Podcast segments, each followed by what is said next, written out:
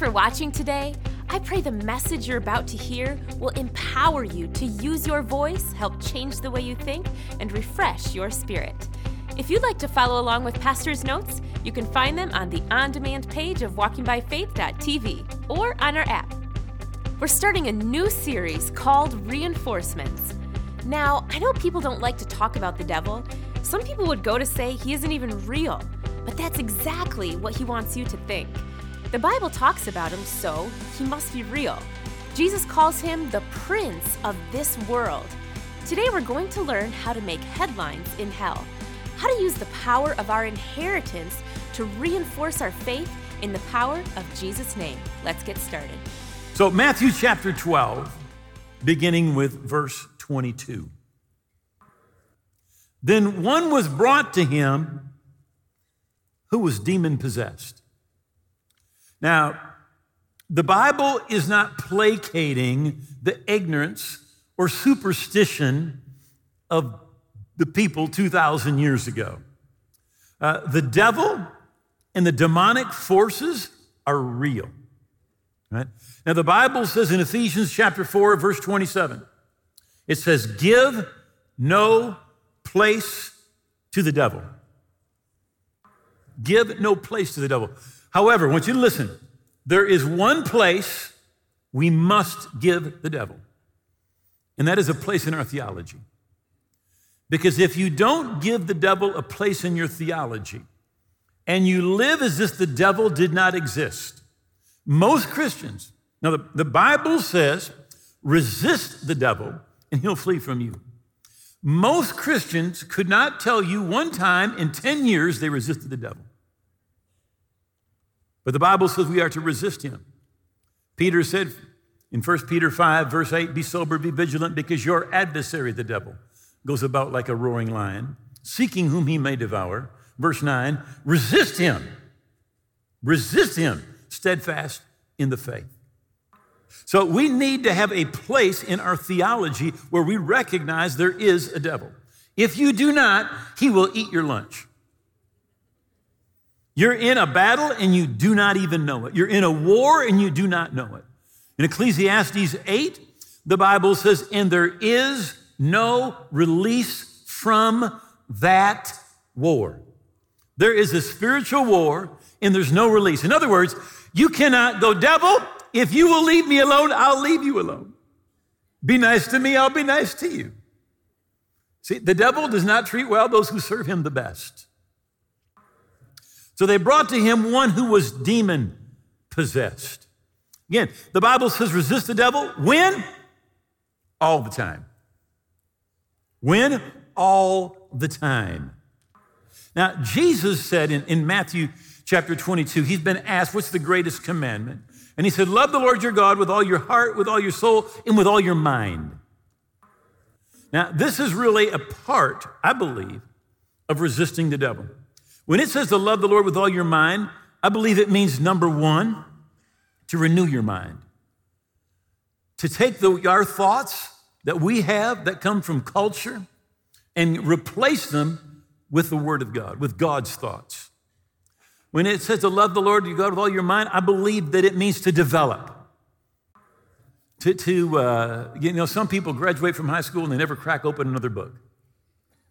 In fact, uh, uh, I heard Peter Daniels talk years ago, and he says the average American, after they graduate, whether it's college or high school, does not spend $10 a year to improve their mind.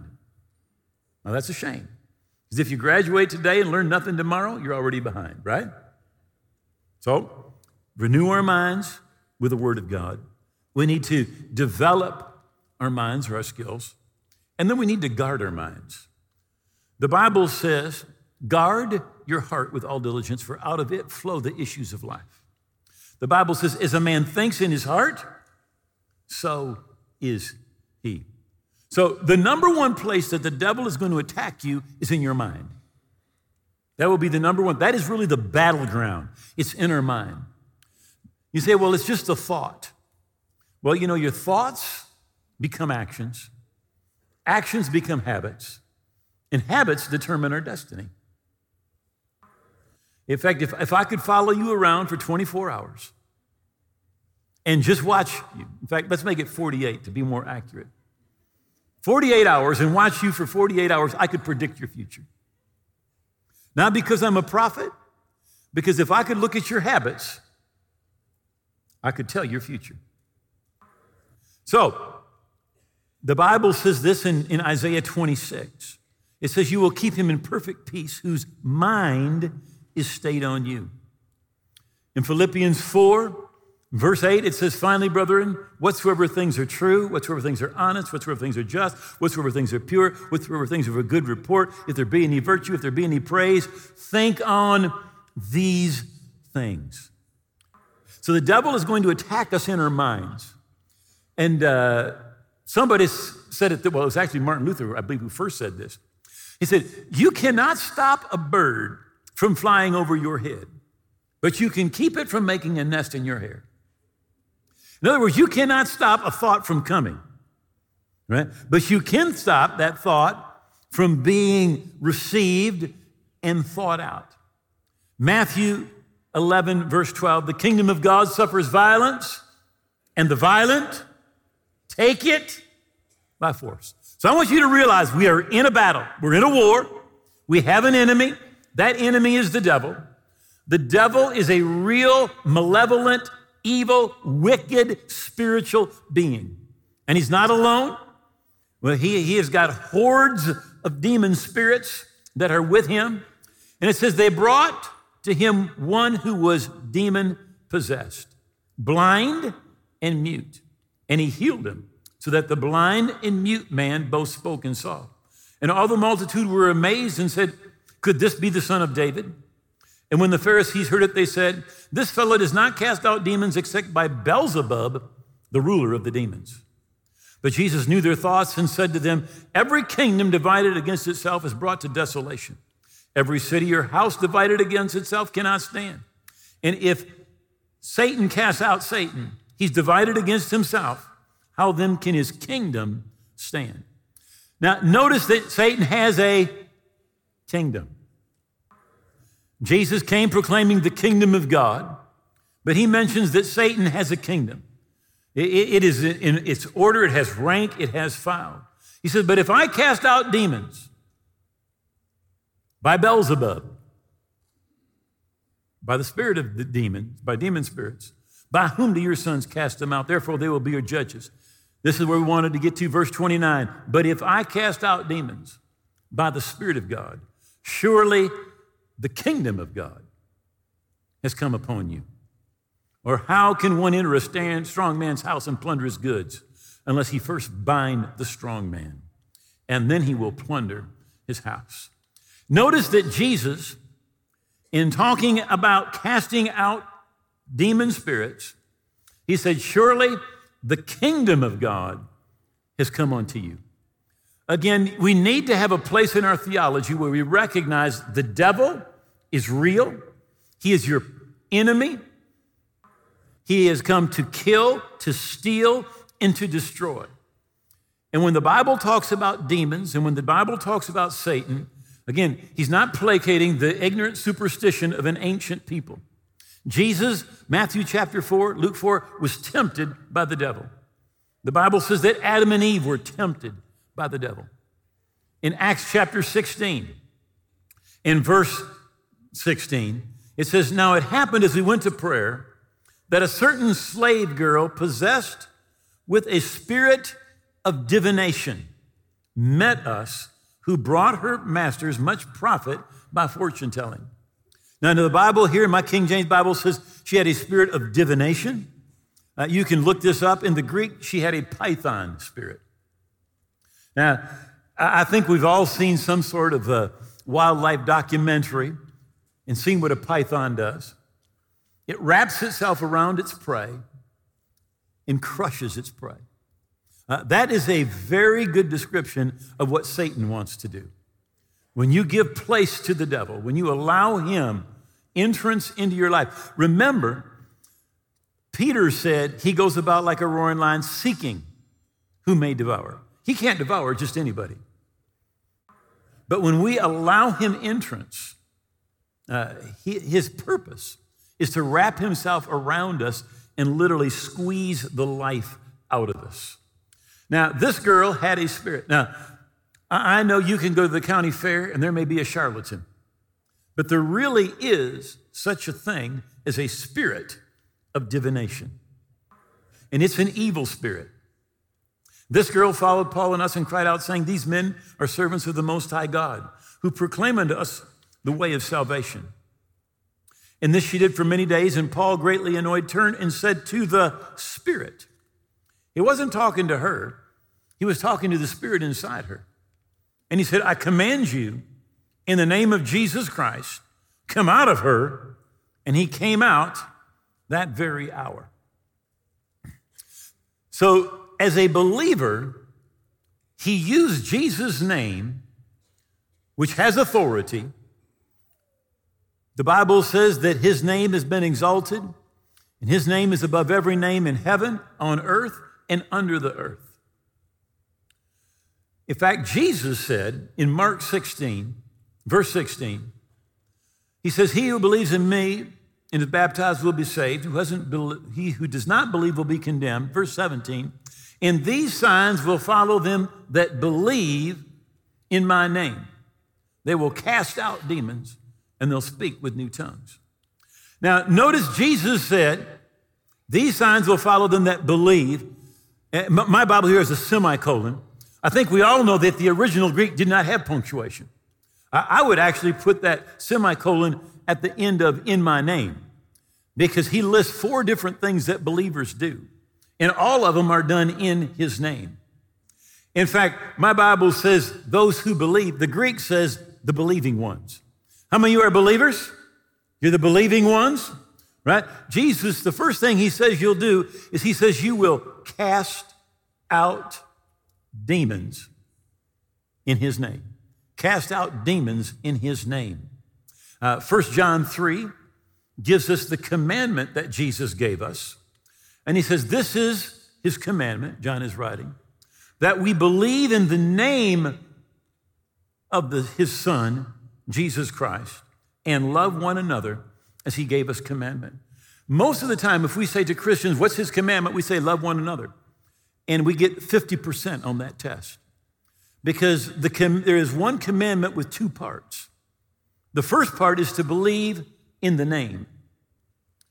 You've got to believe that the name of Jesus has authority and that you have the right to use that name. That is believing in the name. That the name has authority, there is salvation, there's deliverance, there's healing, there's provision, there's peace. Whatever you need, it's in the name. And that you and I have authority to use that name. Um, I, I, drove my car to uh, church here this morning. And if I gave you the key, you could go out, get in the car, and drive off. Now, I'm not recommending it, but I could give it to my, my 10 year old grandson, Benaiah. He could get in the car, start the car, and take off. Now, whether you're 10 or 110, if you've got the key, you can get in. You can take off. Well, Jesus' name is the key. Now, Benaiah might say, Well, I don't feel worthy. Well, the, the car doesn't care. If you've got the key, it opens, it starts, and you can go. You say, yeah, but I don't feel worthy. Yeah, but the key is the name, not how worthy you feel. If you're a believer in the name, it belongs to you, and you need to use the name. Uh, uh, there's, a, there's a lot of provision that many Christians don't receive because we aren't using the name. Now, in 1 John chapter 4 and verse 3, it says, Beloved, don't believe every spirit, but test the spirits, whether they're of God, because many false prophets have gone out into the world. By this you know the Spirit of God. Every spirit that confesses that Jesus Christ has come in the flesh is of God. Every spirit that does not confess that Jesus Christ has come in the flesh is not of God. This is the spirit of the Antichrist. For you've heard he was coming and is now already in the world. So the Antichrist is a spirit. Now, there will be a individual that is the Antichrist. But notice it says that the Antichrist is already in the world. The spirit of the Antichrist is already in the world. Now, he says if a spirit confesses that Jesus Christ has come in the flesh, that spirit's of God. Now, an evil spirit will never confess Jesus came in the flesh because that is to confess their defeat. Several years ago, quite a few years ago actually, uh, Jeannie and I were missionaries in Mexico. Uh, I, I, I, went to a village up in the mountains of Mexico, and again, this was a, a 12 hour mule ride. And I'd brought along a generator, a movie projector, some gasoline, some lights. And, and this was, all you electricians, this will drive you crazy.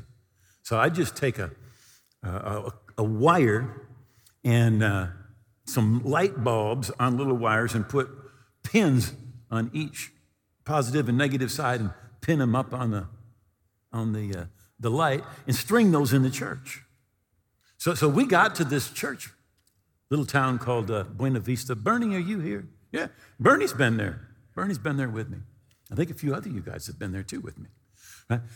Uh, so I got there and I, I started working in the church. I was hanging up the lights and I was putting out the generator and I was setting up a, a sound system that I had with some trumpet speakers. And, and as I'm working in the back, uh, there's a guy gets up on the stage. Now, there's about 10, 15 guys watching what I'm doing, but this one guy gets up on stage and he starts walking around. He's kind of like he's preaching, you know. Well, I've just ridden a mule for 12 hours. I'm tired.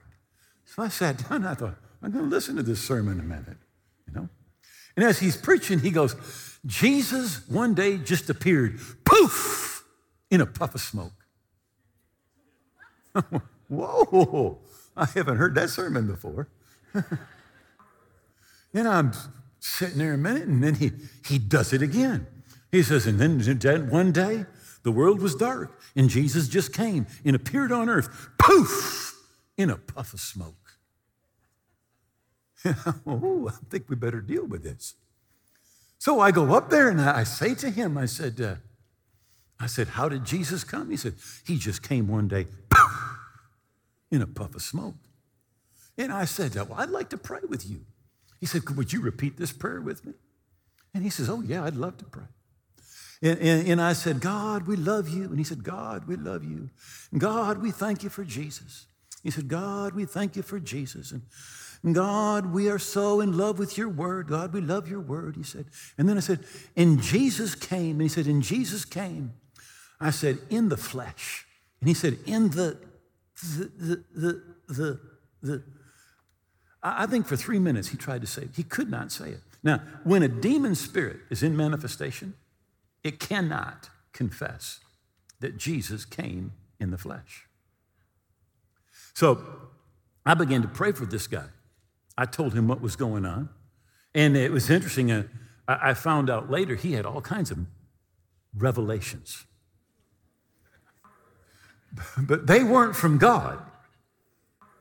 And, and I probably ministered to him for two hours before finally he got free. Now, the interesting thing was, I, I, was back in that village. I don't remember if it was six months, nine months later, whatever it was. And he was back in the same condition he was before. And I talked to the pastor, and he says, Well, he just wanted those revelations. He wanted that. You see, you cannot get somebody free and keep them free if they don't want to be free. See, somebody's got to want to be free to get free and stay free. And you can even pray for somebody and get them free. But if they aren't willing to resist the devil themselves, some of you know you can't be with somebody 24 7, 365. See, they've got to be able to resist the devil themselves. Now, in Ephesians chapter 3 and verse 10, it says this To the intent that now the manifold wisdom of God might be made manifest by the church to principalities and powers in heavenly places. So God's wisdom, and literally is talking about redemption, that Jesus defeated the devil and that Jesus gave us that victory. right? That's the wisdom of God. It's to be made known by the church to principalities and powers, Satan and demon power. So God wants to use the church, that's you, to show Satan and demon power his wisdom that through Christ, not only is he defeated, but he has given that victory and that authority to you and I as believers in Christ. The, na- the, the, the key that opens the door is Jesus' name. It's believing in that name, that it belongs to you, and that that name has authority. That Jesus is the victor, and that his authority is in his name. In Mark's gospel, verse 38, it says, Now John answered him, saying, Teacher, we saw someone who does not follow us casting out demons in your name, and we forbade him because he does not follow us. And Jesus said, Don't forbid him, for no one can work a miracle in my name. Every supernatural thing that happens, happens in his name. A lot of people, Christians, they just believe, well, when God wants to bless me, he will. No, he'll bless you when you believe in the blessing and use the name. That's when the blessing is going to come. No one who works a miracle in my name can soon afterwards speak evil of me. For he is not against us, is on our side. Now, there is in Acts chapter 19 uh, a, a, a, story of the seven sons of Sceva. Uh, I, I, don't know what's happening nowadays, but I remember when I was in college, um, there, there, there was this uh, well, let me read the story and then I'll tell you. Then some of the itinerant Jewish exorcists took it upon themselves to call on the name of the Lord Jesus over those who had evil spirits, saying, We exorcise you by Jesus, whom Paul preaches. So they're, they're saying, Come out in the name of Jesus, who Paul preaches. And the evil spirit answered and said, Jesus I know and Paul I know. The, the Amplified Translation says it this way The evil spirit retorted, Jesus I know, and Paul I know about, but who are you? I, I would like to ask you a question. And Jesus I know, and Paul I've heard about. I want to ask you have you made some headlines in hell? Because Paul made some headlines in hell. He said, In Paul I know about. He said, But who are you?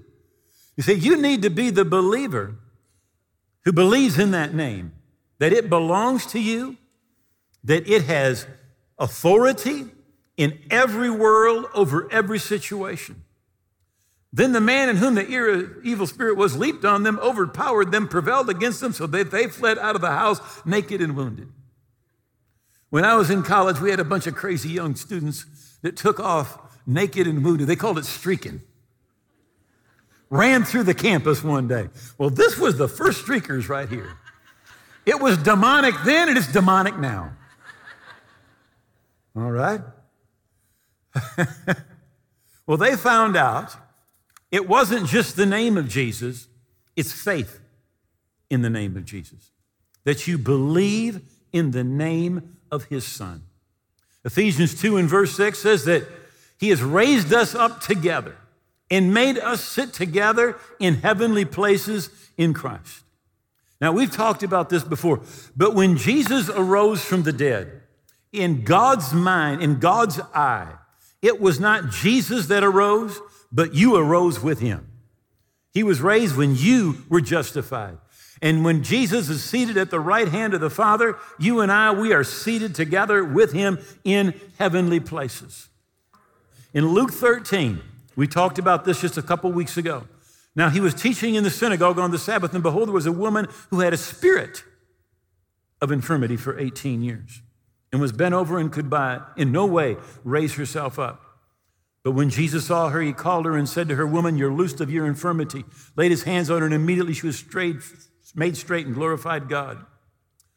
And uh, the, the uh, ruler of the synagogue confronts Jesus Jesus answered and said, Hypocrite, doesn't each one of you loose his ox or his donkey from the stall and lead it away to water? And ought not this woman, being a daughter of Abraham, who Satan has bound, think of it, 18 years, free loosed from this bond on the Sabbath day? Ought not this woman, because she's a daughter of Abraham, she's part of the covenant, but the Bible says in Galatians 3:29, if you be Christ, then are you Abraham's seed and heirs according to the promise. She ought to be delivered, you ought to be delivered. She ought to be healed, you ought to be healed. It belongs to you. It's part of the covenant that God has with you and with I, with me. Yet we are part of the kingdom of God. And when you're in the jurisdiction of the kingdom, the rights and the privileges of the kingdom belong to you. But you and I, we need to stand up and we need to claim it. We need to resist the enemy. And the Bible says, when you do, he will flee from you. By the way, the word flee literally means to run in stark terror. Somebody said, I'm afraid of the devil. Why? Because he's afraid of you. He's afraid of you. When you understand who you are in Christ, the authority that you have in Christ, and what belongs to you in Christ, and you stand against him. See, the Bible says to fight the good fight of faith. We need to believe in that name and stand against what the enemy brings. He comes to kill, to steal, and to destroy. But the kingdom, Jesus described it like this He says, I've come that you may have life and have it abundantly. You know, so many of us, we try to reach God without realizing that God has already reached down to rescue us through Jesus. And if you're watching today, but you know you're not right with God, you're away from God, and you say, I want to be right, I want to be forgiven, I want to be a child of God, I want to invite you right now to bow your head and pray this prayer with me. Make these words your own. Just say, Oh God, I believe Jesus died on the cross. I believe his blood paid for my sins. I believe that he rose again, and I believe he's coming again. Today I receive the forgiveness that Jesus purchased for me. And today I give him all of my heart and all of my life. I hold nothing back. I thank you, you've heard my prayer, that I'm a part of your family today and forever. In Jesus' name, amen. Now, if you prayed that simple prayer from your heart, you are right with God. You're forgiven. You're a part of his family on your way to heaven. But you need to keep growing spiritually. And I wrote a book. I want you to have a free copy of this book. It's called Your New Life. It's just full of bullet points to help you keep growing spiritually. All you need to do is get online, download the book, and it's going to help you keep on growing in Christ, walking by faith. God bless you. If you just prayed that prayer with Pastor Duane, you are making one of the best decisions of your life. We're so excited for you. Just as Pastor said, we'd love to send you a free copy of his book, Your New Life. Log on to walkingbyfaith.tv and have it mailed to you. Download it right there instantly, or you can find it on our app. It's absolutely free and a great resource for you to have. Walking by Faith is reaching the world with the truth of God's Word on and off the air. Right now, we have an awesome opportunity to double your impact. Due to the generosity of some of our partners, we have a matching gift of $300,000. We want to make it easy for you to become a partner with us, and now you can text ResGive to 94000 and select Walking by Faith in the drop down menu. You can also give on our website or on our app. Thank you so much for helping us send God's Word all around the world to change lives every day. Find us on Roku, Amazon Fire TV, and on your favorite social platform by searching for WBF TV. Also, check out our app in your favorite app store. You can download past sermons, follow along with notes, speak confessions over your life, and so much more. Get out there and make some headlines in hell this week.